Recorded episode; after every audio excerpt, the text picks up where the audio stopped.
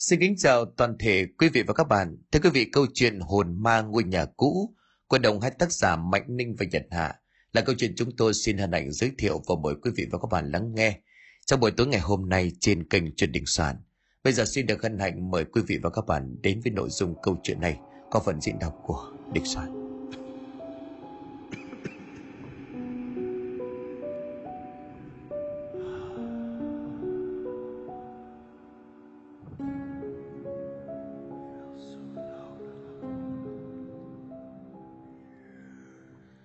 Tiếng dao lạnh lót ấy là của chị Hà, âm thanh vang vọng khắp con phố nhỏ vào một buổi trưa đã trở thành thói quen thường nhật.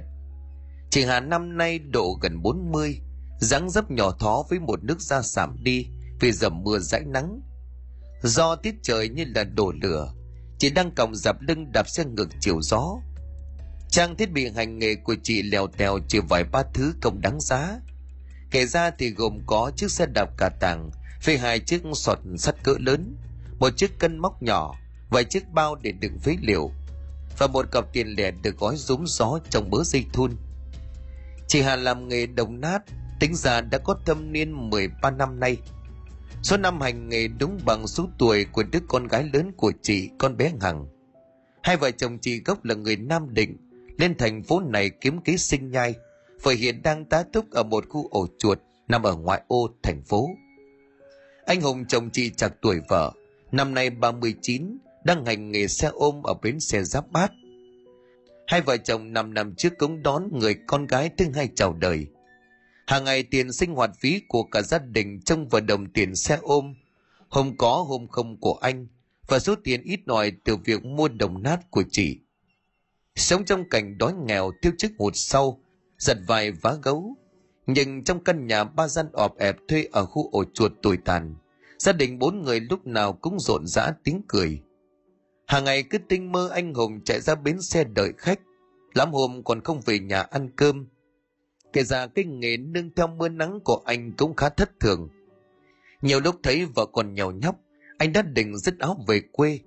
Thế nhưng ở quê còn khổ trăm bể, thậm chí có những lần anh đánh liều, tính theo đám thằng ngay tỷ đi buôn lậu. Thế nhưng suy đi tính lại, nghĩ cảnh vợ dạy con thơ, anh lại lắc đầu chào thua. Hôm nay cũng như bao ngày khác, sau khi con gái lớn là Hằng đi học, chị Hà lại tất tả đem con cái út là bé Thúy đi gửi ở trường mầm non. Sàn bụng vội bắt cơm nguội, chị cũng lọc cầm đạp xe đi mua đồng nát, cố gắng nhặt nhạnh để đắp đổi cho cuộc sống mưu sinh. Ngày ngày từ sáng sớm cho đến nhá nhem, chị Hà len lỏi vào từng ngõ hẻm để thu mua đủ thứ tượng vàng hạ cám, sách cũ bị các tông đồng nhôm sắt vụn, lông ngàn lông vịt. Những thứ tưởng chừng vô dụng nhưng vẫn còn có thể tái chế sử dụng. Có khi người dân trong phố cổ còn bắt gặp cảnh chỉ dùng bàn tay trần bởi những thứ có thể tái chế được trong các thùng rác ven đường.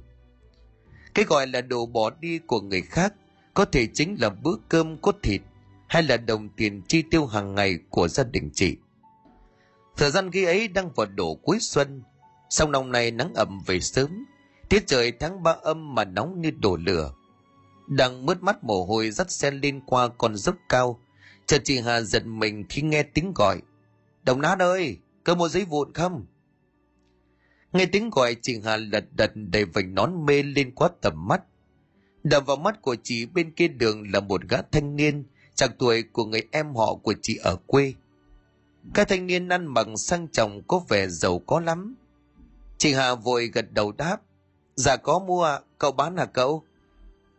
Người thanh niên khét trong mày rồi đáp. Không mua tôi gọi bà làm cái gì, rõ là vớ vẩn đó.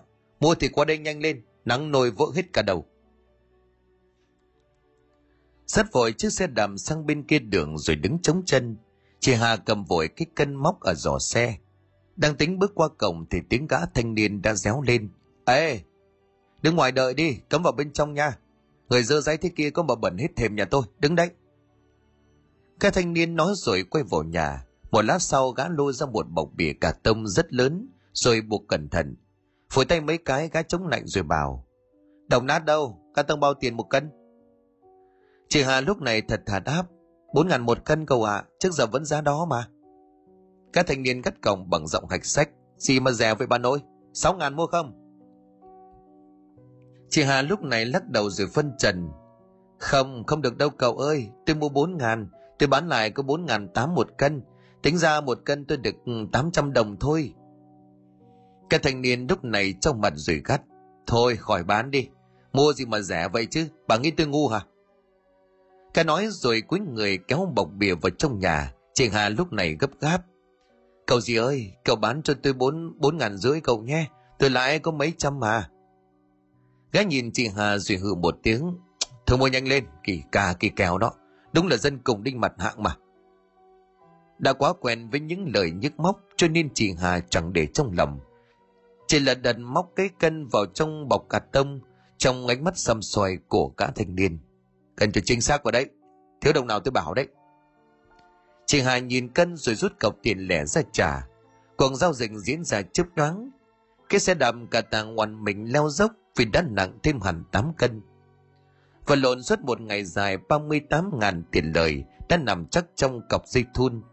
Đừng chị Hà nhét vào trong túi áo ngực. Cả lại cúc cẩn thận kiểm tra hai lần, chị mới yên tâm đạp xe ra về. Thời gian lúc này đã đổ về 5 giờ chiều, mọi hôm tầm này nắng còn gắt gao, trời còn sực lên hơi nóng. Vậy mà hôm nay thì cảnh vật trái ngược hoàn toàn, mây đen đã ùn ùn kéo đến từ ban nãy. Giờ trên cao không từng luồng chớp rạch rạch ngang bầu trời, kéo theo tiếng sấm đi đùng báo hiệu sắp có cơn mưa lớn. Dòng gió đã kéo tới từng đợt, quật vồn vồn vật tấm thân gầy của chị Hà. Chiếc xe cả tàng đập ngược chiều gió, khiến hai cái sọt sắt trọng chành nặng càng thêm nặng. Nhắm chừng nếu đi đường chính chắc chắn dính mưa to, chị Hà quyết định rẽ vào một con ngõ nhỏ. Con ngõ này là một lối tắt thông thẳng ra ngoài chợ, từ đó về đến xóm ổ chuột chỉ độ ba cây, tính ra lại tiện đường đi mua rau cỏ nấu cơm tối. Chiếc xe cà tàng gặp đoạn đường đất cho nên đi chậm, theo từng cuồng đạp nặng nề, tiếng xích khô dầu nghiến vào nhau ken két.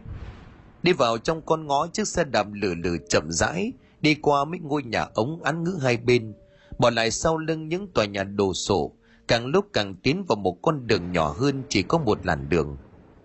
Nhìn đồng hồ đeo tay thời gian đổ sang 5 giờ 5 phút chiều. Vừa còng lưng đạp xe, chị Hà vừa ngắn ngẩm nhìn xung quanh. Mồm lầm bầm khấn sao cho trời đừng mưa. Chị mới ốm bệnh dậy người chưa khỏe hẳn.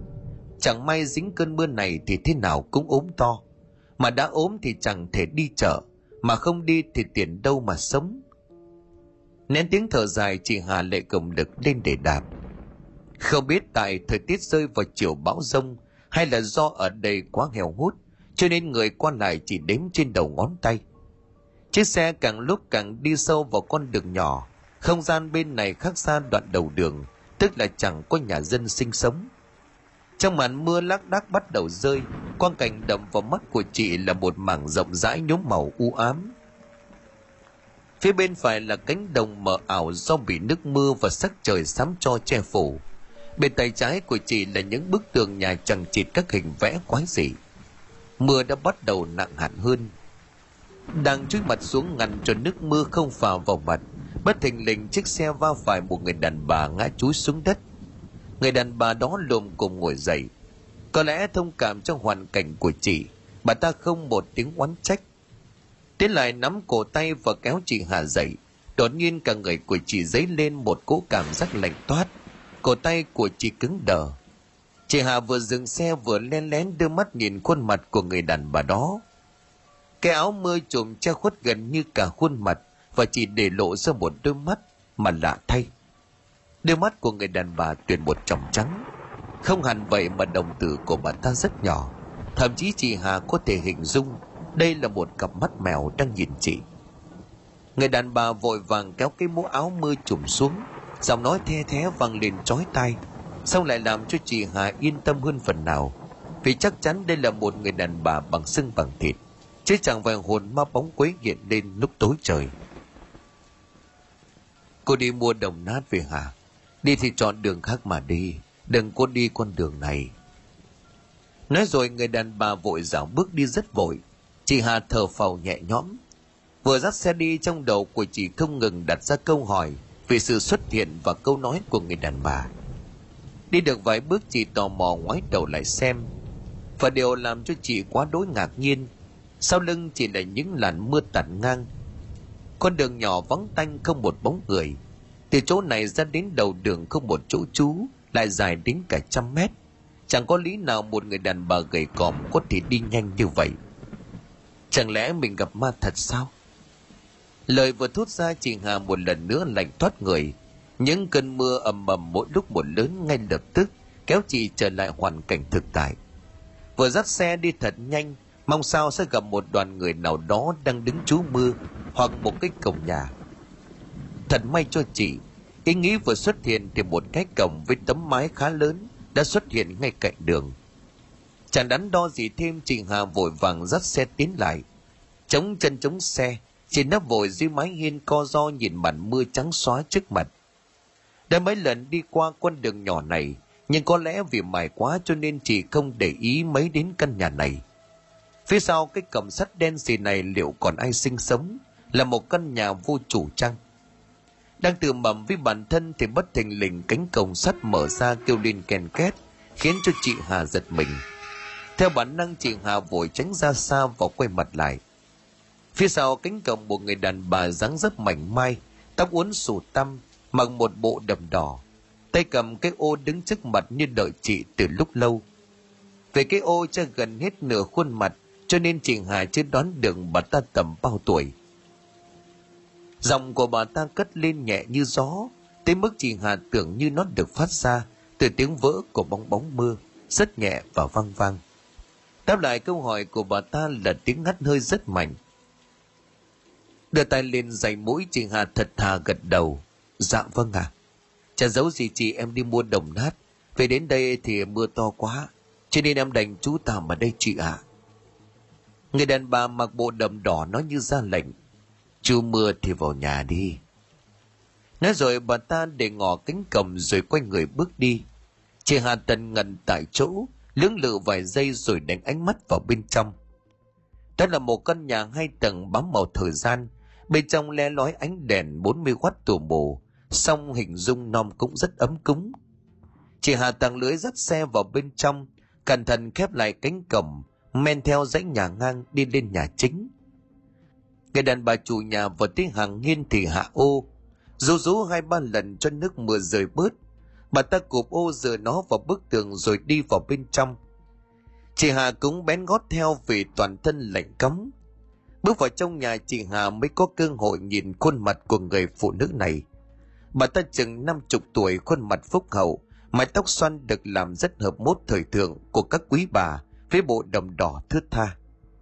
Chị Hà đảo mắt nhìn phòng cách một lượt, trái với vẻ u ám và bên ngoài. Phòng cách sạch sẽ và ấm cúng. Bàn ghế nhỏ gọn được bày trí theo kiểu nho nhã, làm cho chị rất thích.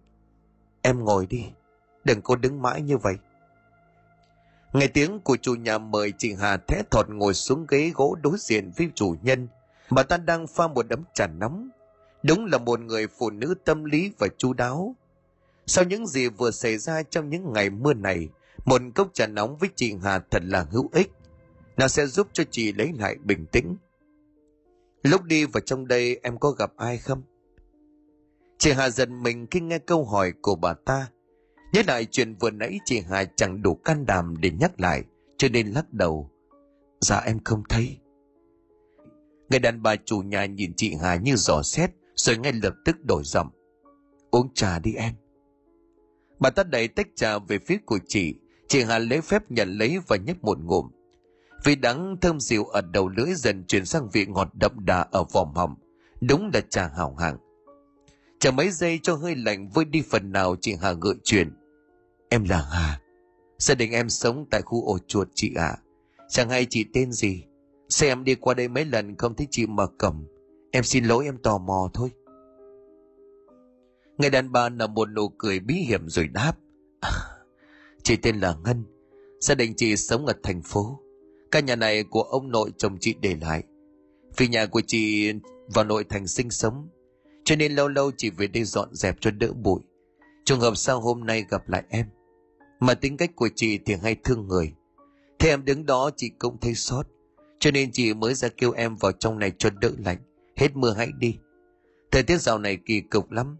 Mưa thế này dễ ốm to em ạ. Em uống thêm miếng trà đi. Chị Hà suýt nữa há hốc mồm vì sự tốt bụng của chủ nhân căn nhà này. Chưa kịp ý kiến thì bà Hân đã tiếp. Mà em bảo em đi buôn đồng nát. May quá chị vừa dọn xong. Có đám sắt vụn đang để ở trên tầng 2. Chưa biết em bỏ đi đâu cả. Hay là em lấy mà bán bỏ đi cũng uổng lắm. Chị Hà mừng ra mặt đáp. À, thật hả chị? Thế thì chị cho em xin nhé. Bà Hân mỉm cười nhổm người đứng dậy, ra hiệu cho Hà đi theo mình lên tầng 2. chàng chậm chân chị Hà đứng dậy đi theo chân của bà Ngân. Thằng bằng cầu thang đi lên có một căn phòng đóng kín.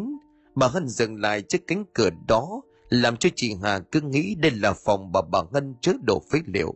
Thế nhưng không, sau mấy giây im lặng bà Ngân dẫn chị sang phòng bên cạnh.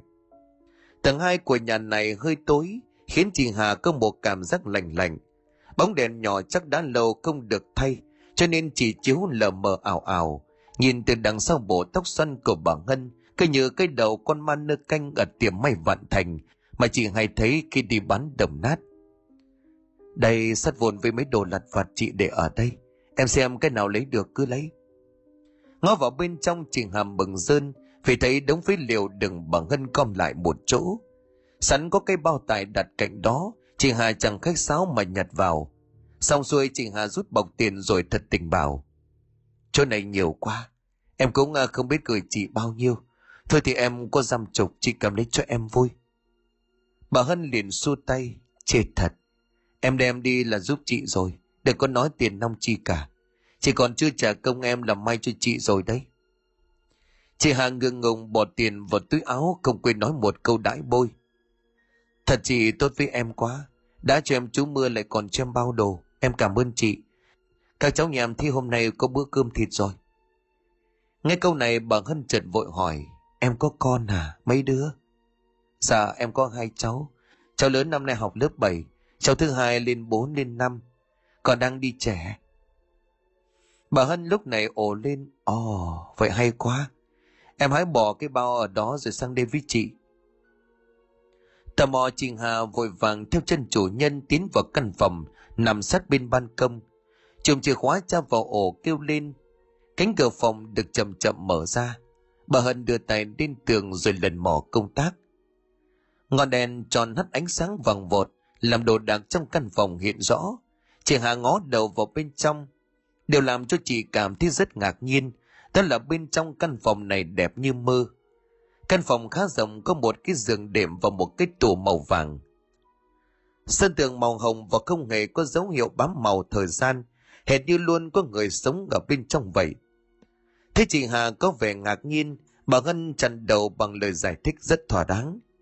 Ờ, căn phòng này là của cháu nội chị, con bé bây giờ định cư tận bên Toronto với cha mẹ của nó. Chỉ là chị nhớ nó quá cho nên căn phòng này vẫn dọn dẹp tinh tươm. Tuần trước chỉ còn thuê nhân công về sửa sang lại. Chị Hà lúc này ổ lên rồi gật đầu. Tiến lại bên cái tủ kính, bà Hân trò tay vào rồi bảo. Em xem này, trong này có món đồ chơi cho em bé. Em đem về cho hai cháu ở nhà chơi cùng. Còn tốt và mới lắm đấy em. Chị Hà mau mài tính lại rồi thốt lên. Ôi chị ơi, toàn đồ đẹp và đắt đỏ quá. Chị cho hai đứa nhà em thật hả? Bà Ngân mỉm cười đôn hậu. Em thích chứ? Chị Hà xe xe vần áo còn nằm nước và gật đầu. Em muốn mua đồ chơi cho các cháu mà ngặt nỗi chẳng có tiền. Bà Hân hoàn toàn mãn nguyện với câu trả lời của chị Hà bà Dục. Thế em gom hết và làm quà cho các cháu, để chị phụ em đem cái bao tải phế liệu xuống. Chị Hà hết lời cảm ơn bà chủ tốt bụng, đón lấy cái bịch ni lông rất to mà bà Ngân vừa đưa. Chị Hà gom mít đồ chơi trong tủ vào rồi cùng bà Ngân chuyển luôn bao tài phế liệu xuống nhà dưới. Ngồi một lúc thì cơn mưa đã tạnh, chị Hà xin phép về ngay, hẹn một ngày sớm quay lại cảm ơn. Chiếc xe cà tàng đi rồi cánh cầm sắt cũng vội vàng khóa lại. Bà Ngân vội vàng đi thẳng ra đầu đường. Bà đi rất vội, không hề quay đầu lại, hệt như đang chạy trốn có điều gì đáng sợ lắm. 6 giờ tối, Chị Hà về đến nhà, nhà số phế liệu mà bà chủ nhà tuyết bụng cho không, hôm nay chỉ kiếm được gấp ba ngày thường. Đào nhanh ra ngoài chợ mua cân thịt và mớ sau Chị về nhà cũng là lúc hai đứa con gái đang ngồi trên đồ hàng ở sân. Nghe tiếng xe lộc cọc quen thuộc, hàng lúc này vội vàng lao ra. Mẹ về rồi Thúy ơi! Con bé Thúy mặt mày nhỏ nhem chạy vội ra, nó ôm chầm lấy chân của mẹ ngước mắt lên nhìn. Mẹ có mua thịt không? Bà mẹ có cái túi gì to ở sọt kia? Chống chân chống xuống chị hà xoát đầu của hai đứa con gái, rồi nhấc bọc ni lông, chị đưa cho hằng rồi bảo. Nãy mẹ đi mua, có bác kia cho mẹ nhiều đồ lắm, hai đứa đem vào nhà mà chơi, để mẹ nấu ủ bữa tối, nhanh không bố con lại về, này có thịt lợn ngon lắm. Hai chị em của Hằng vỗ tay đùm đốp rồi dắt díu nhau vào nhà. Lôi từ trong cái bọc ni lông, hai đứa bé thêm một con búp bê rất đẹp và còn mới. Con búp bê được làm bằng nhựa cứng, bên ngoài mặc một bộ váy màu lông chuột, tóc màu đen bể lại hai bên. Và điều đầu tiên làm cho hai chị em Hằng ấn tượng đó là con búp bê rất lớn. Nếu đặt cạnh con bé Thúy thì cũng sấp xỉ ngang ngực. Thế con búp bê đẹp quá, còn bé Thúy nặng nặc đòi nhận làm của riêng. Thân làm chị lớn Hằng cũng vui lòng nhường cho em, còn phần của nó thì lấy mấy con gấu bông nhỏ hơn bên cạnh. Và cũng chính từ đêm hôm đó, con búp bê sinh sống cùng gia đình của chị Hà.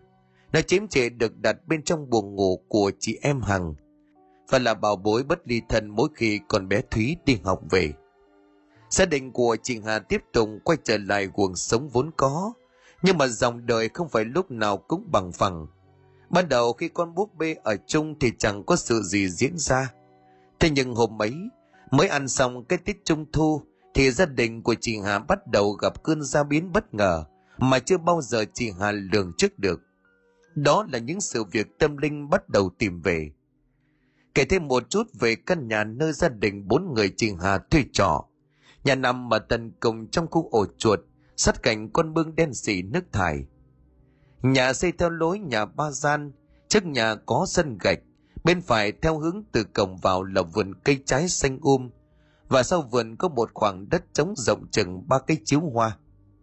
Ở vùng ngoại ô thuê được căn nhà này với giá một triệu tám một tháng là một điều cực kỳ may mắn. Nhất là một gia đình có thu nhập thấp như gia đình chị Hà, thì đây là nơi trọ lý tưởng. Thành ra dù căn nhà đã nhiều sập sệ, thế nhưng mà gia đình chị sớm đã quen mắt tức là một buổi tối thứ bảy sau Tết Trung Thu ba ngày. Như thói quen thường nhật, chẳng riêng gì gia đình của chị Hà, mà cả khu ổ chuột này đã bảo nhau đi nằm sớm một ngày. Đêm dần buông xuống, mọi thứ im mắng tĩnh mịch. Đâu đó tiếng chuột sục sạo ăn đêm, tiếng xe Honda lao vụt đi rồi biến mất rất nhanh vào bóng đêm. Bên kia buồng vợ chồng của chị Hà ngủ say. Trong căn nhà ba gian ngoài ngọn đèn hạt liều hắt sáng đỏ chết ở bàn thờ, còn có ánh đèn học của Hằng đang mở. Đó là một đêm mở trăng và tương đối đứng gió. Đang ngồi học bài ở bàn học, hàng chợt nhăn mày nhăn mặt vì người thấy một mùi hôi thối như chuột chết. Căn nhà nằm cầm cây cấm quanh năm nước chảy đen ngòm. Thành thử thứ mùi này con bé đã sớm quen. Với tay mở tung cánh cửa sổ để không khí thoáng bớt, con bé lại tiếp tục cắm mặt học bài. Ở bên ngoài mưa đã lác đác rơi, cảm giác mát mẻ lùa vào toàn thân, làm cho con bé cảm thấy dễ chịu. Thời gian chưa gọi là quá muộn, mới chín giờ tối mà con đường đất dẫn vào nhà, đã chẳng có bóng dáng ai qua lại. Lâu lâu mới có một ánh đèn xe Honda lao vội qua, rồi rất nhanh lấn vào trong mưa phùn và mất dạng nơi đầu của ổ chuột. Đang chăm chú làm bài chợt những tiếng động lạ, như tiếng mở cổng sắt, làm cho Hằng giật mình. Lẽ thường con bé chẳng mảy may bận tâm đến sự đó. Hàng xóm nhà này là ông Tám Dâu, đêm nào cũng say xỉn ngoắc cẩn câu và lê la về nhà muộn, con bé chẳng lạ gì. Thế nhưng đêm nay con bé đột nhiên thấy lạ. Bình thường sau tiếng mở cổng sẽ là tiếng lèm bèm chửi thề của ông Tám, có hôm thì là tiếng nôn hoẹ Vậy mà đêm nay mọi thứ hoàn toàn im mắng. Thế là Hằng dừng lại ngẩng đầu lên, mắt dõi nhìn về hướng cổng của căn nhà hàng xóm. Ban đầu Hằng cứ đinh ninh rằng ông Tám Dâu lại nhậu về, thế nhưng suy nghĩ đó nhanh chóng biến mất. Ngày lúc hé mắt nhìn ra bên ngoài, con bé bất chợt lúc này khựng lại và cố gắng căng mắt tiết trời đêm hôm gặp cơn mưa phùn giả dích cho nên càng âm u. Ngay ngoài cổng nhà cách chỗ cửa sổ nơi con bé ngồi học chỉ độ 10 mét, lù lù một bóng người mặc quần áo màu trắng, tay bám hàng rào đứng nhìn thẳng vào nhà. Cánh cổng sắt han gì đang đong đưa nhẹ nhẹ. Cái bóng đó nòm khá nhỏ bé, độ tầm đứa trẻ lên năm, lên sáu, thế nhưng mang đến một cảm giác ớn lạnh khi gặp mặt giữa không gian đã buồn lạnh và cũng một phần về cái bóng kia đứng góc khuất, ngọn đèn tù mù ở cổng chẳng chiếu sáng đến hằng, cho nên không nhìn rõ mặt, mà chỉ cảm tưởng rằng đó thực sự là một đứa bé. Da của nó trắng xanh như là đám con nhà giàu và bận bộ đồ lụa trắng thuộc loại đắt tiền. Mới diện kiến được độ ba ngày, hằng đột nhiên cựng lại. Bởi lẽ giác quan thứ sáu mách bảo nó, đứa bé này có gì đó rất kỳ lạ khi không giữa đêm hôm mưa gió lại xuất hiện ở đây, tay bám hàng rào và nhìn chằm chằm vào ô cửa sổ nên hằng đang trông ra. Hành động đó làm cho hằng giật mình ngả vội người ra sau. Trong giây phút đó, con bé cảm tưởng bản thân đóng vai một kẻ ăn trộm. Trong đêm tối lèn vào lục đòi và vô tình bị gia chủ phát hiện. Nhưng cũng đúng vào giây phút đó, một đánh đèn xe gắn máy lướt qua, làm con bé có thể hình dung ra phần nào giờ phút giây ấy trôi qua chỉ trong tích tắc. Ngay trong khoảnh khắc chớp nhoáng đó, một vệt sáng yếu ớt từ chiếc honda vô tình dọi vào đứa trẻ đang đứng ở hàng rào. Cũng là giây phút duy nhất có dịp nhìn rõ nửa khuôn mặt nó. Khuôn mặt có một nét trầm tư và cay độc cực kỳ khó diễn tả. Tâm thần của hằng trở nên bất an, trong đầu đặt ra bao nhiêu là câu hỏi. Đứa bé này là ai? Sao đêm tối còn đến nhà mình? Hay là nó lạc đường? Liệu nó đã đi chưa hay còn đứng đó? Hàng chục câu hỏi kinh như vậy xoáy vào óc, làm con bé bẩn thần. Mất mấy giây sau lại cảm thấy can đảm, con bé căng mắt nhìn thêm một lần nữa. Khoảnh khắc hiếm hoi đó kịp để con bé nhận ra, bóng lưng của đứa bé đó đang quay người bỏ đi. Rất nhanh, cái bóng nhỏ nhắn đó khuất sau con ngõ u tối và biến mất trong màn đêm âm u không dấu vết hà ngồi chết chân tại chỗ mắt nhìn thất thần ra con lộ ẩm ướt mà cảm thấy chết lặng. Khi mà định thần lại, con bé vội khép cửa sổ, đã đấn trèo lên giường, chẳng mang đến bài tầm còn chưa làm xong. Con bé cuộn mình vào trong chăn luồn tay ôm em gái của mình. Đột nhiên cảm thấy bầu không khí trong phòng thay đổi một cách rõ rệt sau sự hiện diện của đứa bé. Không khí trở nên ngột ngạt và bức bách cổng cực tuy mới học hết lớp 7 xong tính ra con bé hằng là một người can đảm. Nhiều đêm bố mẹ về trễ, con bé vẫn một mình ở trong nhà trông em mà chẳng mảy may lo sợ. Về mà đêm nay khi đối mặt với đứa bé bên hàng rào, con bé cảm thấy như một luồng hơi lạnh xâm nhập vào tận xương sống, khiến cơ thể dùng mình nổi gai ốc. Mới chỉ có mấy phút trước thôi, khi nhìn đăm đăm vào một đứa trẻ lạ mặt, con bé hằng có cảm tưởng như không phải nhìn vào một đứa bé nhỏ hơn mình mà là đang nhìn vào một linh hồn vô vọng bị đọa đầy. Và cũng đúng trong khoảnh khắc ấy, hình như đứa bé ngoác miệng cười. Chẳng lẽ là nó nhìn nhầm? Nằm miên man suy nghĩ được một lúc, con bé trần bàng hoàng khi nghe tiếng cổng sắt đập vào tường, nghe đánh dập một tiếng. Hàng bật dậy như một động lực vô hình. Phải chăng đứa bé bản nãy quay lại thật? Hàng nín thở chờ đợi tiếng bước chân bên kia buồng, xong đợi mãi không nghe thấy gì chẳng lẽ tiếng đồng lớn mà bố mẹ bên kia buồn không nghe thấy? Đem theo mớ suy nghĩ trong lòng, hàng bấm bụng bật sáng nghít đèn đóm trong và ngoài nhà, rồi mở cửa đi ra. Từ cửa chính ra đến cổng được lát bằng gạch mộc đã bám đầy rêu xanh. Đứng co do trên hiên nhà căng mắt ra nhìn, con bé ngó nghiêng khắp lượt. Chẳng hề có bóng dáng của một ai. Trong màn mưa phùn răng răng, một bên cánh cổng còn đang đong đưa nhẹ nhẹ tiếng bàn lệ rít vào nhau kèn kẹt. Đứng định thần một chút, hằng lúc này nghi hoặc lẩm bẩm. Quái lạ, có khi nào mình nghe nhầm không? Con bé liên hồi niệm phật rồi lấy hết dũng khí, tiến lại cài then cầm, đem theo nỗi sợ trong lòng và bỏ vào nhà. Nằm chăn trong mái cũng chẳng thể ngủ lại. Con bé quyết định trở ra bàn học để mong lấp đầy mớ suy nghĩ phiền vông và nỗi bất an trong lòng bởi những bài tập bỏ dở dường như càng cố gạt đi những nỗi lo lắng trong lòng thì điều đó càng dâng lên mỗi lúc một lớn khiến con bé chẳng thể tập trung cấp lại mớ sách vở môn toán con bé mệt mỏi tính trở lại giường thì ngay lập tức quay mặt lại Hằng giật mình khi mà trông thấy bên trong tấm bồng trắng đục, con búp bê nhựa đang ngồi tựa lưng vào tường. Qua lớp vải thưa đôi mắt màu đen láy của nó đang nhìn vào Hằng. Sau giây phút giật mình Hằng vén bồng chui ra, nó nâng con búp bê lên rồi lẩm bẩm. Quái lạ, rõ ràng ban nấy em gái của mình còn ôm nó ngủ, sao tự nhiên nó lại ngồi tựa lưng vào tường? Chả lẽ em mình ngủ mơ rồi để con búp bê ngồi dậy chăng? đàn con búp bê xuống cạnh em gái hàng cũng nằm ngửa phát tay lên chán thao thức đêm hôm đó trôi qua rất dài sáng hôm sau là sáng chủ nhật thành ra vợ chồng hà đi làm từ sớm chỉ khép lại cánh cửa chính cho hai con ngủ về phần hai chị em của hằng đang ôm nhau ngủ trong buồng tiếng mở cổng cùng với ánh nắng man mai nhàn nhạt, nhạt hắt vào kéo hai chị em trở dậy lầu tàu tiến ra xe mai đến hai chị em vui mừng nhận ra đó là chú bảo bạn của bố mình cùng với đứa con gái năm nay liền sáu sang chơi. Ngó thấy bộ dạng ngái ngủ của hai chị em, chú Bảo cười xòa rồi bảo. Hai cái đứa này chưa chờ chưa chật còn ngủ hả? Hàng gương cười chống chế. Dạ, đêm qua tụi con không ngủ được. Chú và em vào nhà đi. Bố con đi chạy xe rồi thì phải. Chú Bảo giết một hơi thuốc dài rồi ném cái đầu lọc xuống đất. Chú gần chân chống xe. Đứa con gái là bé Na xuống rồi lắc đầu bảo. Thôi, Mày ra sau nhà chỉ chỗ cho chú xem cái đống ngói nhà mày để đâu. Bố mày bảo là để cho chú đem về lợp lại cái mái nhà ngang. Hàng vâng già dẫn chú Bảo ra khoảng đất sau nhà. Trong khi con gái chú nhảy chân sáo vào nhà chơi với bé Thúy. Mới vào trong nhà thấy con bé Thúy ôm con búp bê đẹp quá. Con bé Na nặng nặc đòi ôm. Thế nhưng vốn quý con búp bê này, con bé Thúy nhất định không chịu.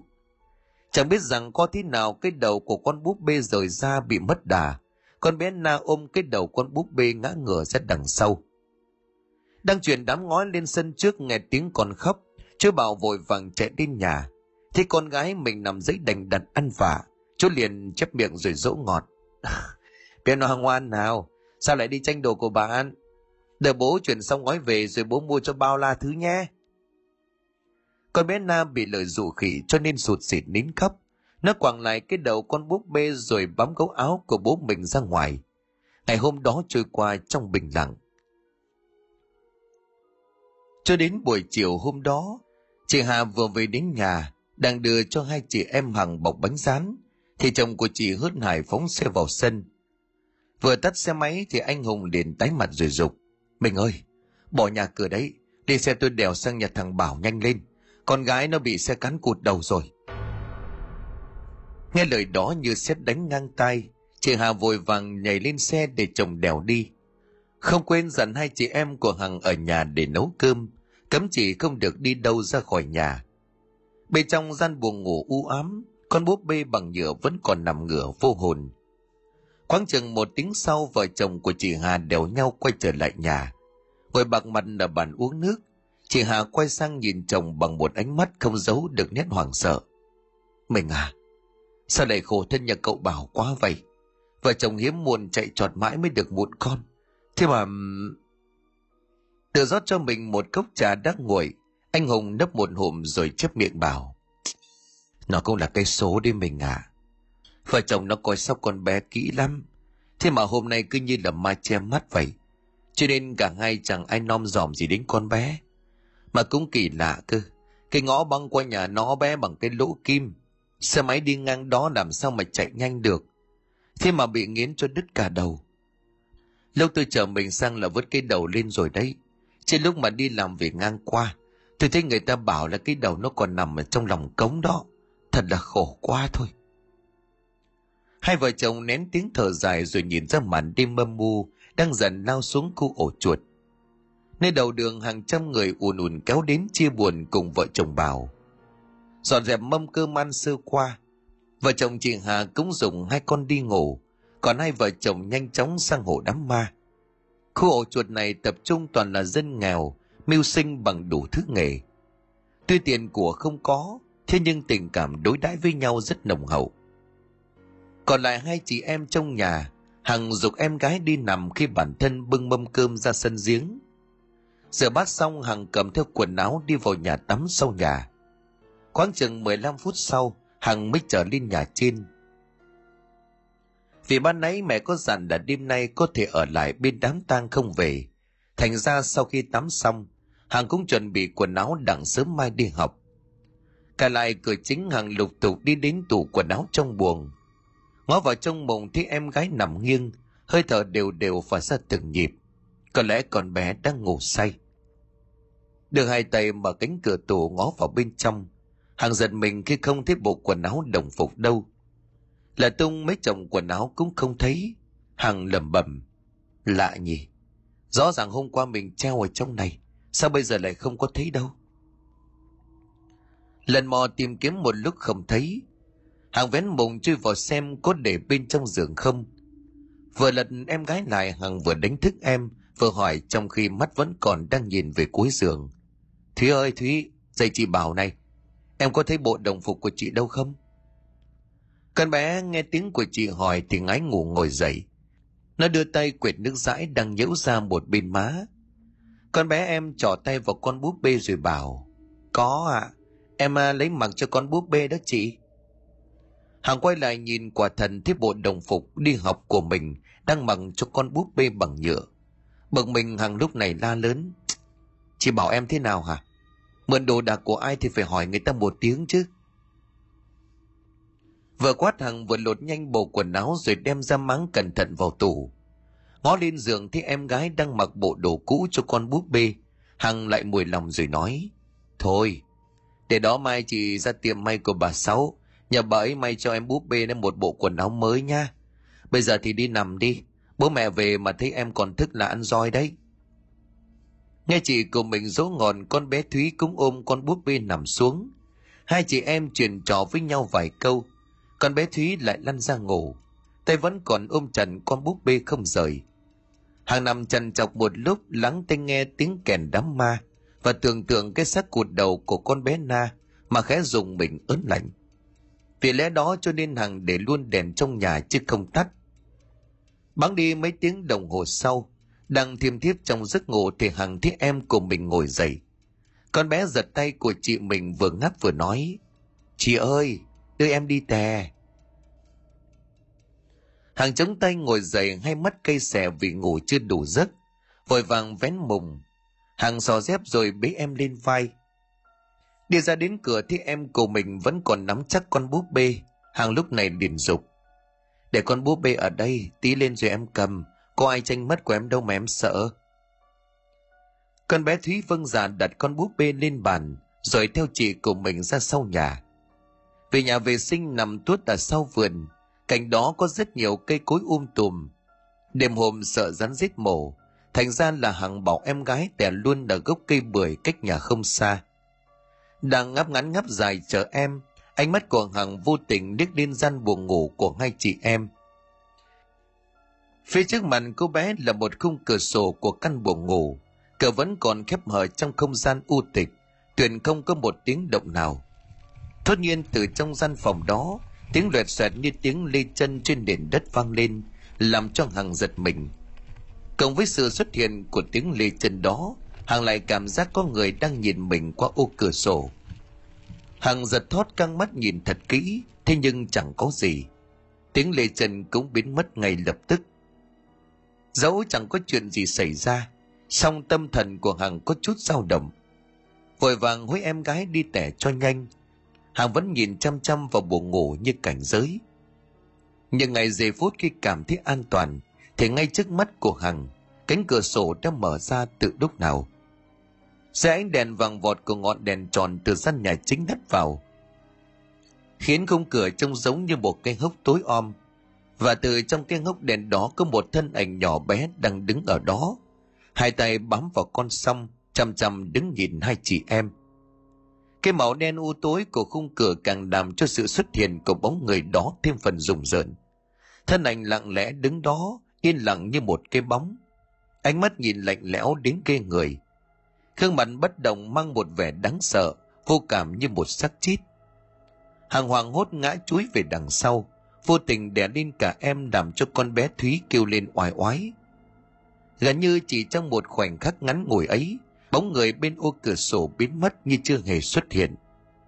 Hàng mặc kệ em của mình đang lồm cồm đứng dậy. Cô đưa tay dụi mắt dồn hết can đảm nhìn lại thật kỹ. Cánh cửa sổ còn khép hờ, hoàn toàn không có xuất hiện nào của bất cứ ai. Bán tín bán nghi đưa em vào nhà, hàng ngó nghiêng khắp các ngóc ngách xong chẳng có gì. Cho rằng mình còn ám ảnh bởi chuyện tối qua. Hằng thở dài tự chấn an mình trước khi bế em gái vào trong buồng. Con bé Thúy đúng là dễ ngủ, hết đặt lưng xuống là lịp đi ngay. Con bé nằm trong cùng tay ôm con búp bê đặt giữa giường. Hằng nằm ở bên ngoài cùng. Tràn trọng thêm một lúc không sao ngủ nổi. Hằng miên man nhớ lại những sự việc kỳ quái từ qua đến giờ. Hết đổ mặt xuống gối lại nằm vắt tay lên chán. Cố gắng thế nào hai mắt vẫn cứ mở thao láo. Mệt mỏi Hằng trở dậy nằm nghiêng, quay mặt nhìn ra ngoài cửa buồng. Đang đắm chìm trong bước câu hỏi không có đáp án, Trần Hằng giật mình khi nghe tiếng răng rắc như là tiếng sườn gãy vang lên sau lưng. Bàng Hoàng quay người lại. Trong khoảnh khắc đó Hằng thiếu điều rú lên vì đối diện với mặt cô.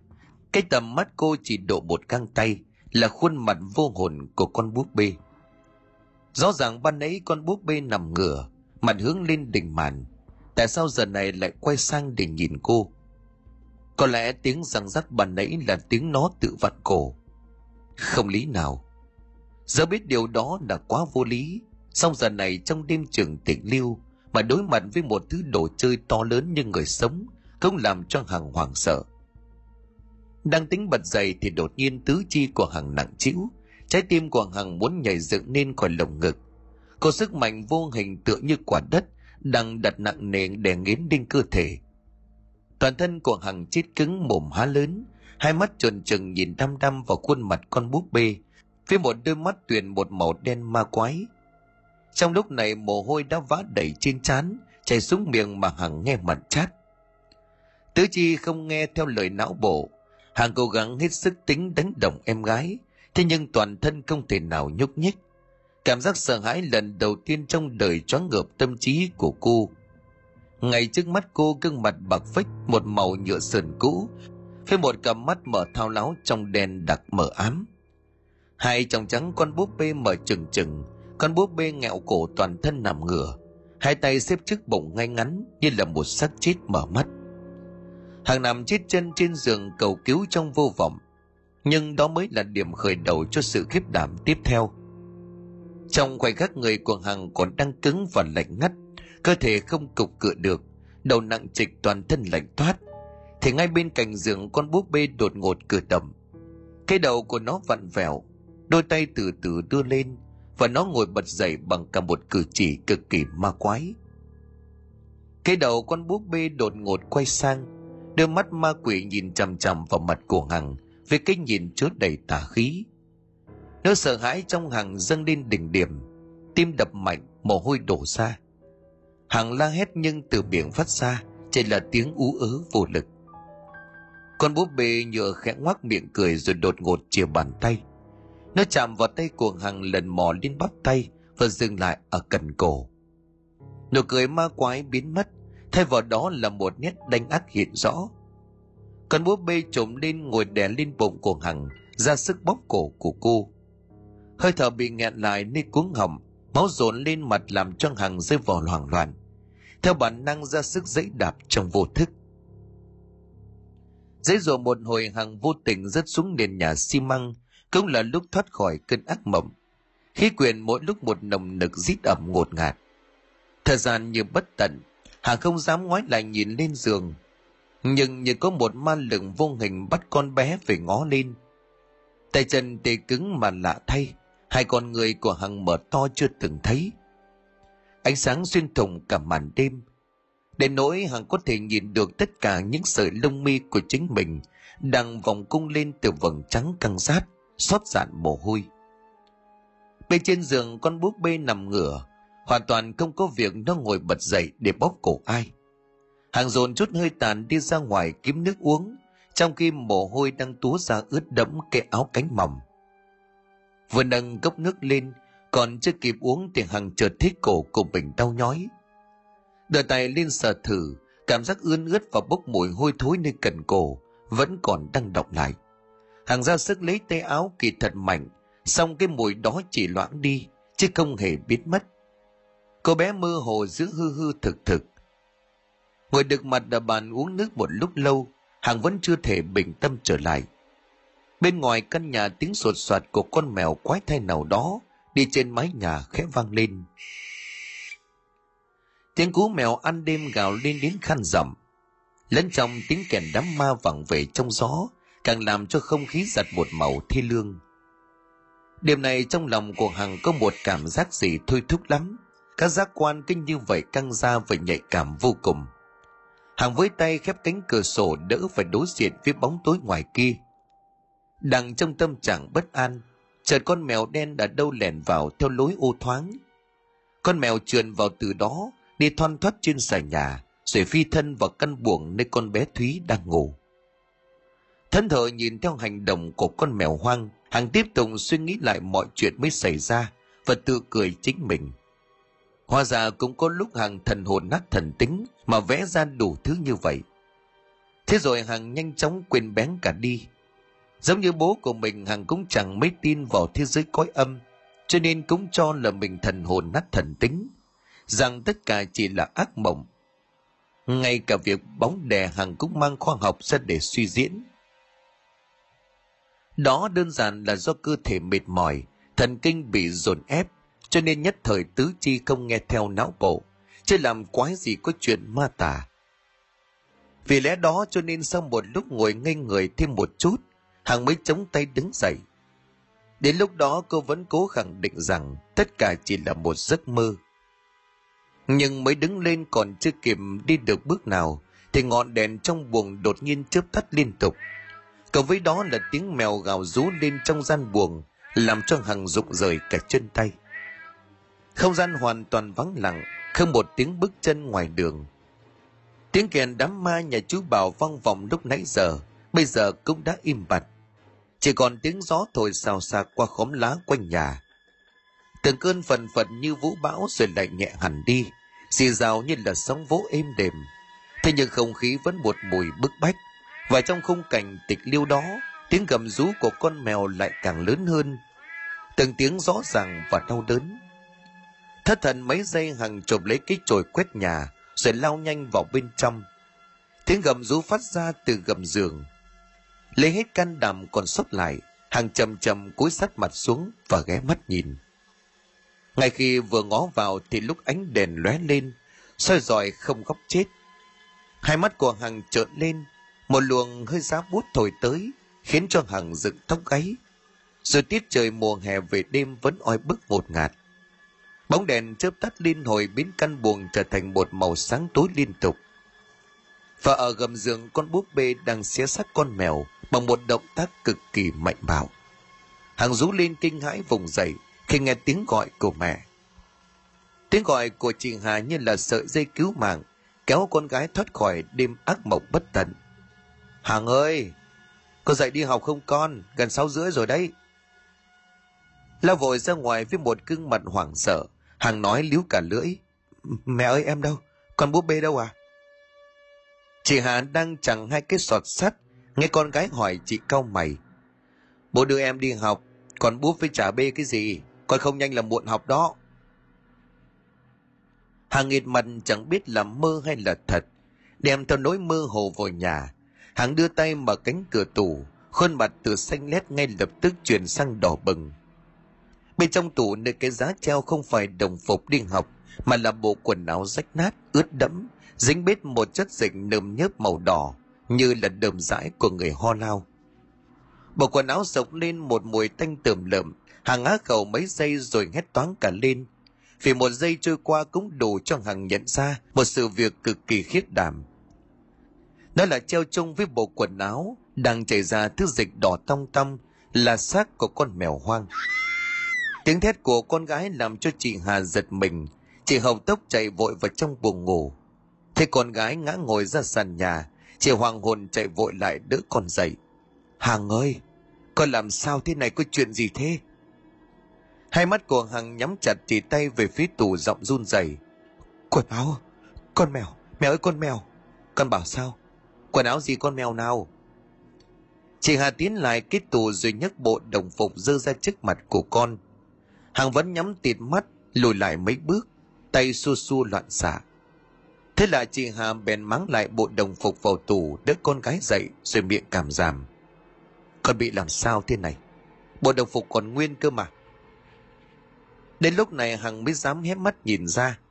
Quả thực trên tay của mẹ cô, đúng là bộ đồng phục sạch không tỉ vết. Chị hà lúc này giục con. Nhanh tắm rửa còn đi học không muộn đấy. Hằng bán tín bán nghi với chính bản thân của mình. Cô không nói gì thêm rồi lật đật gom đổ tiến ra nhà tắm. Sau một hồi tắm táp Hằng lau người nhanh rồi mặc đổ lên. Lúc cái áo chưa kịp cải cúc thì một lần nữa Hằng rú lên một chập. Vì từ trên người chợt nhễu ra một vùng nước dịch màu đỏ đậm, tanh tưởi ướt đẫm sàn nhà tắm. Thứ màu nổi lên vắng mỡ kèm theo đó là một thứ mùi như xác chuột chết, làm cho Hằng ói mửa hàng gào thét lăn lộn trên sàn nhà tắm hai tay liên tiếp xé lớp vải, như là càng lúc càng bó sát đến thân của mình. Lần thứ hai, chị hà tái mặt lại lao lại đứa con gái dậy. Con bị làm sao vậy?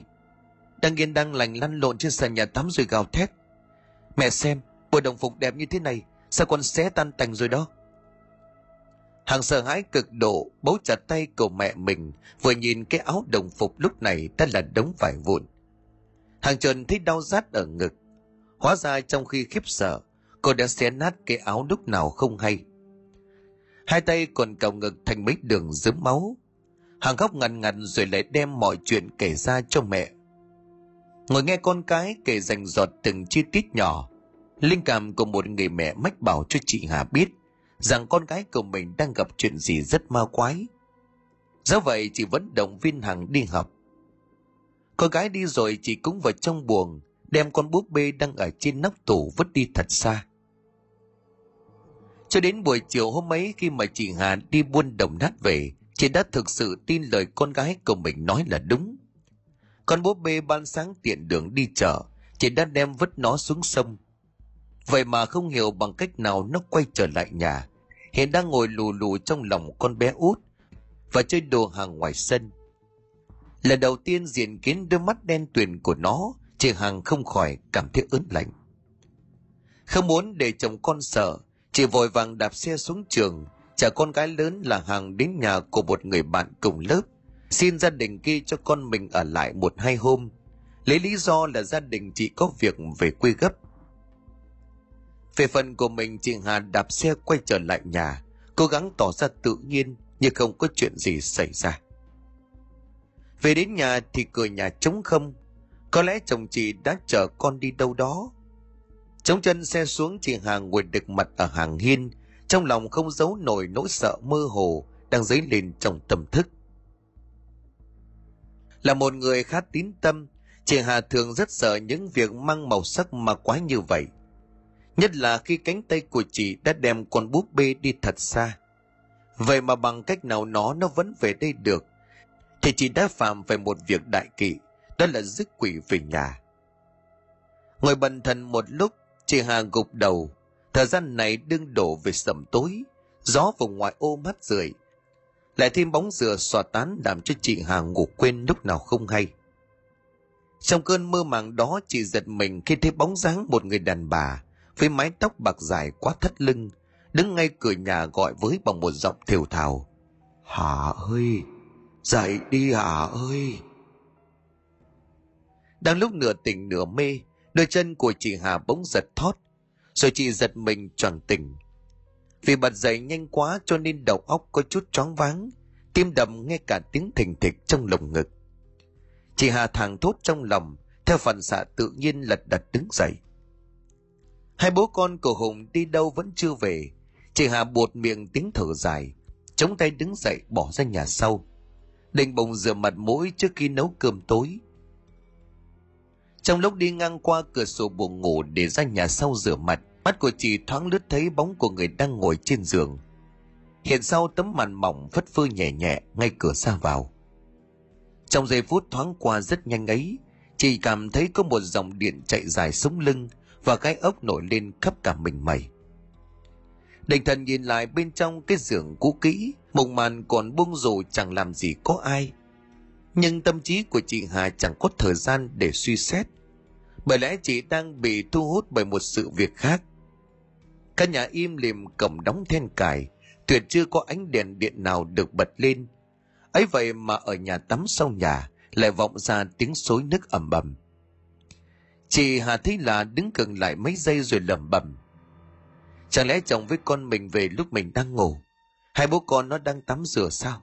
Thôi đúng rồi nghĩ vậy cho nên chị Hà chẳng suy nghĩ gì thêm, chị lục tùng vào trong nhà bật sáng công tắc và dọn dẹp nhà cửa. Đoàn vòng ra sân giếng gần sau nhà để chờ đợi.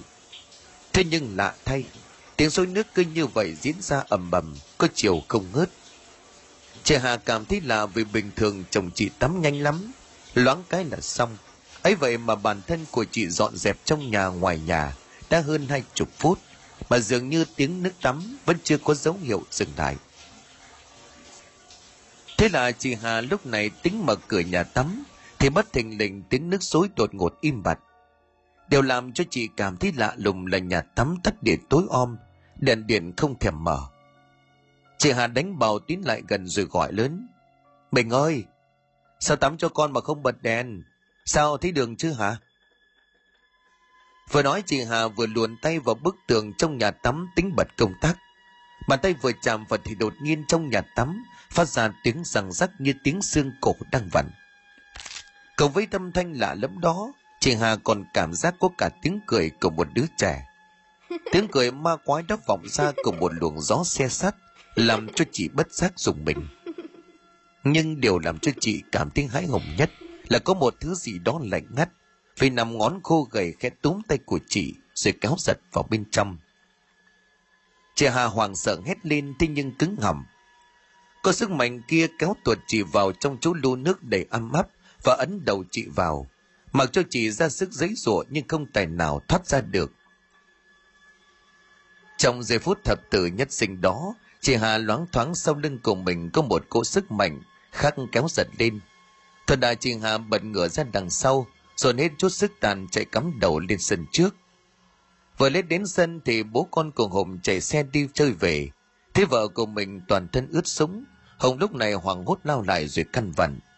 Chết thật, mình làm sao mà ướt như chuột lột thế này? Chị Hà bạc mặt rồi bảo, em làm đổ cái gầu nước ở sân giếng, mình à, đưa con vào nhà đi để em nấu cơm cho. Hồng liền xót xa rồi nói, thôi để đó anh nấu cho, mình đi thay quần áo đi kẻo ốm. Chị Hà vâng dạ rồi bỏ vào trong buồng lấy quần áo, trong khi con bé Thúy vẫn ôm con búp bê và tha thần chơi ở sân. Nằm trong vòng tay của cô chủ, con búp bê vẫn hướng mặt vào trong nhà. Đứa chồng đen tuyền vẫn không hề khác lạ. Vào nhà rồi chị Hà vẫn giả bộ như không. Thế nhưng khi vừa khuất sau cánh cửa chị ngồi thụp xuống, mặt hé nhìn ra hướng con gái đang đứng. Và trong lần đối mặt này chị đã thấy rõ một một. Trong mắt của nó con búp bê ma quái ấy đang đảo loạn một cách cực kỳ quái đản. Về phần của mình Hùng vào trong bếp, đồng lấy ngay bò gạo và cái giá rồi cầm theo nồi son. Đồ ăn ra sân giếng tính rửa giấy để nấu cơm. Mới ra đến sân giếng Hùng đã thấy một điều vô lý. Rõ ràng vừa giờ vợ của anh làm đổ nước lên người. Vậy mà nền sân giếng khô gian như chưa hề có một giọt nước nào đọng xuống vậy. Sao vậy Hùng vẫn giấu nhèm việc đó đi. Định bụng khi nào vợ bình tâm thì sẽ hỏi lại – từ hôm ấy sau khi ăn xong bữa cơm tối, hai vợ chồng cho con bé ngủ xong thì cũng bảo nhau đi nằm. Nằm cạnh nhau ai nấy đều đuổi theo một luồng suy nghĩ riêng cho nên trần chọc mãi chẳng thể nào ngủ nổi. Ánh trăng thường tuần luồn qua kẽ lá, soi vào trong buồng làm cho đám lá dừa hắt lên những hình thù ma quái, muôn hình vạn trạng. Chị hai chờ mình mấy hồi rồi cất lời. Mình à, em có chuyện này muốn kể với mình. Hồng đang nằm chăn chồng chẳng hiểu sao đêm nay khó ngủ đến vậy. Trong lòng anh cứ cảm giác bức bối đến ngột ngạt. Lại nghe tiếng vợ thù thị thì quay sang nhìn vợ rồi dò hỏi. Có chuyện gì mình nói tôi nghe. Sao cả tối hôm nay tôi thấy mình khang khác. Chị Hà ngồi dậy tựa lưng vào thành giường, nhanh chóng vấn lại mớ tóc dài lòa xòa mấy cầm trước mặt, rồi thở dài bảo. Em chẳng biết có phải thật hay không, thế nhưng mà tối nay em có cảm giác có ai đó cứ nhìn em chằm chằm cái cảm giác đó thật lắm. Thế nhưng lạ là cứ mỗi khi em quay lại thì chẳng có ai. Cứ như là cô ma vậy. Hồng cười xoa rút đầu vào đùi vợ mình rồi an ủi. Lấy đâu ra ma với chả cỏ chứ. Chắc mình mệt trong người cho nên đâm ra mụ mị đầu óc. Tôi sống trên đời gần bốn chục năm, có thấy ma cỏ gì cho cam. Chị Hà buột miệng buông tiếng thở dài rồi đáp. Ngay như sầm tối lúc em đang thiêu thiêu ngủ ở hiên, em nghe có tiếng gọi mình. Thành âm đó nó cứ vang vang thoát tục nghe lạ lắm. Lúc đầu em cứ tưởng là bà Nhẫn hàng xóm sang rủ em đi chợ. Thế nhưng sực nhớ ra là bà Nhẫn sang nhà con trai để bế đứa cháu đã ba bốn ngày hôm nay. Em tò mò rồi cũng chẳng để tâm cho nên trở dậy đi rửa mặt mũi đặng còn nấu cơm.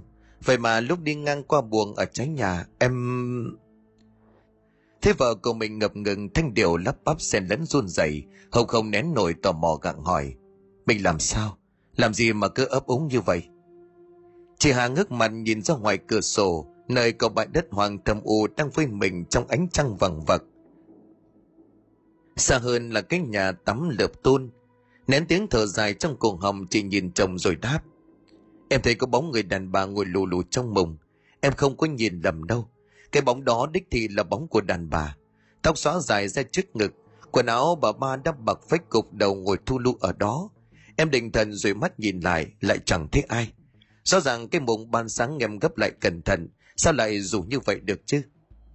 Hồng nghe như vậy thì cảm thấy rậm rột trong lòng mấy phen. Thế nhưng vốn dĩ căn nhà này tuy đã khá lâu, bản thân lại là người đàn ông cứng cỏi, nào có tin vào chuyện ma quỷ cho nên chỉ cười xòa rồi bảo. Chắc là mình ái ngồi nhìn nhầm thôi. Nhà ngoài tôi mình và hai con ra, thì lấy đâu ra người đàn bà nào? Cũng có thể cái mông nó gặp gió rơi xuống thì sao? thế thì ngủ đi mình, sớm mai tôi còn ra bến xe đón khách sớm. Ngủ đi, qua nửa đêm rồi đây. Chị Hà tính đem việc con búp bê kể ra xong rồi lại thôi. Được theo lời của chồng, chị cũng cho là mình nhìn lầm rồi đâm ra cả nghĩ, cho nên chẳng nói gì thêm. Chị mệt mỏi ngả lưng nằm xuống rồi trong lòng còn bao nhiêu hoài nghi chưa được giải đáp. Thú thật lúc đó sâu trong thâm tâm của chị, chỉ tin lời của chồng an ủi cứ năm phần. Còn năm phần còn lại chị vẫn cảm thấy hoang mang và chỉ tin vào trực giác của mình. Vào việc có bàn tay lạnh ngắt kéo chị vào trong nhà tắm và tính dìm chết chị trong đó. Băng đi một lúc sau, Hồng đã chìm sâu vào trong giấc mộng mị. Nằm một mình mãi không ngủ được, chị Hà trở dậy uống miếng nước, sẵn tiền ngó sang buồng của con gái. Bàn tối chờ cho con gái ngủ say, chị đã lấy hết can đảm nhét con búp bê vào trong cái giường gỗ khóa lại cẩn thận. Đành bồng sớm mai sẽ đem đi đốt. Giờ này thấy con gái còn đang ngủ say, cái giường vẫn còn đang khóa im lìm, chị mới yên tâm được phần nào. Đều theo tâm trạng mơ hồ trở ra vườn sau, thì chị tìm đến một góc khuất tính vạch quần xuống ngồi tiểu. Thường lúc đó ở trong nhà cây khóa móc ở dương đột nhiên gãy làm đôi, nắp dương từ từ được mở ra như có người mở.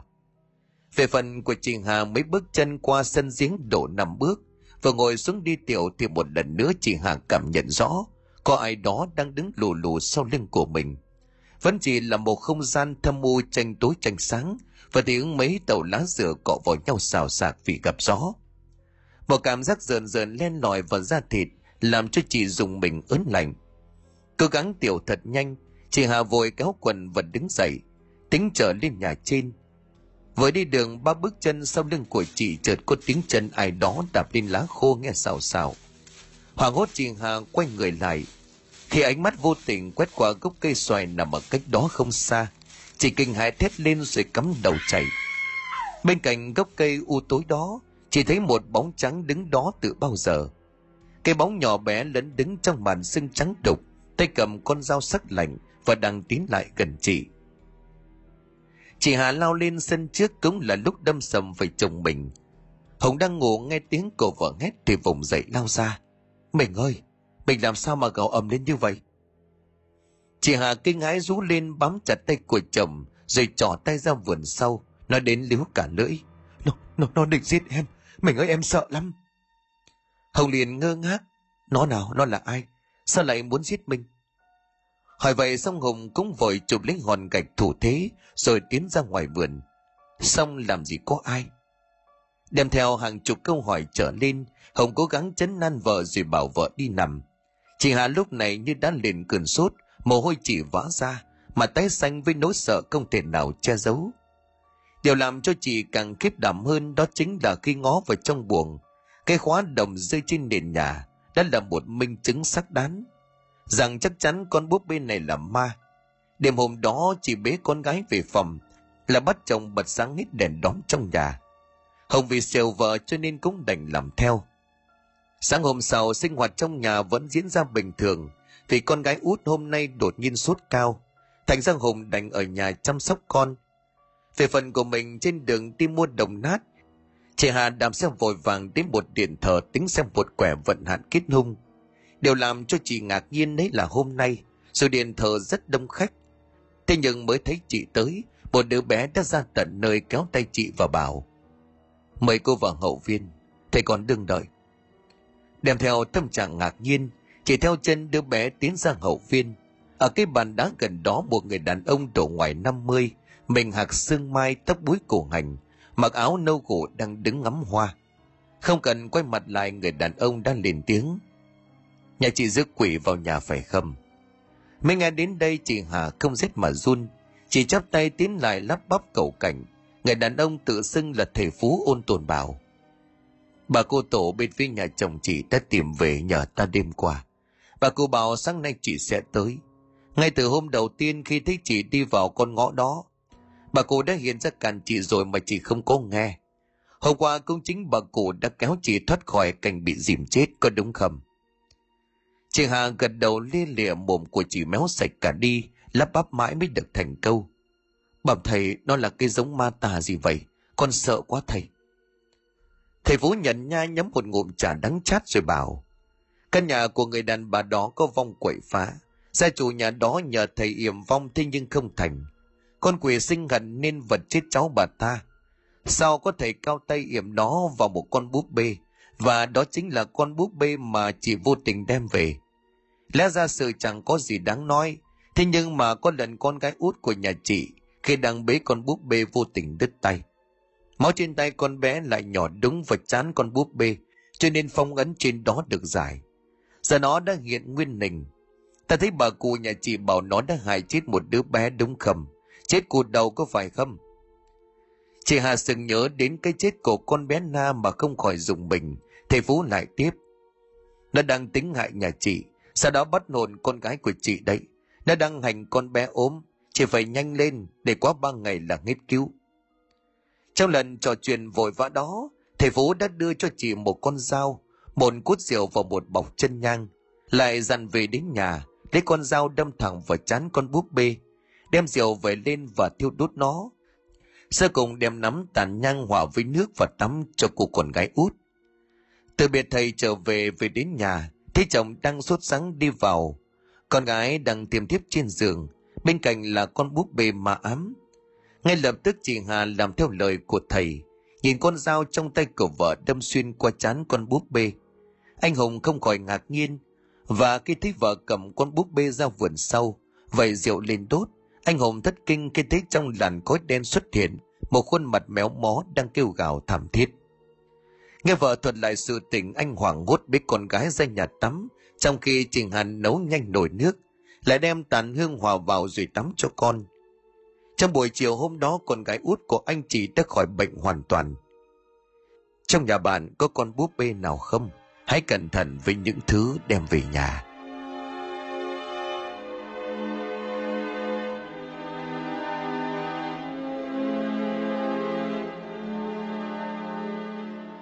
Xin cảm ơn quý khán thính giả đã chú ý đón nghe. Xin kính chào, tạm biệt quý vị và xin hẹn gặp lại quý vị và các bạn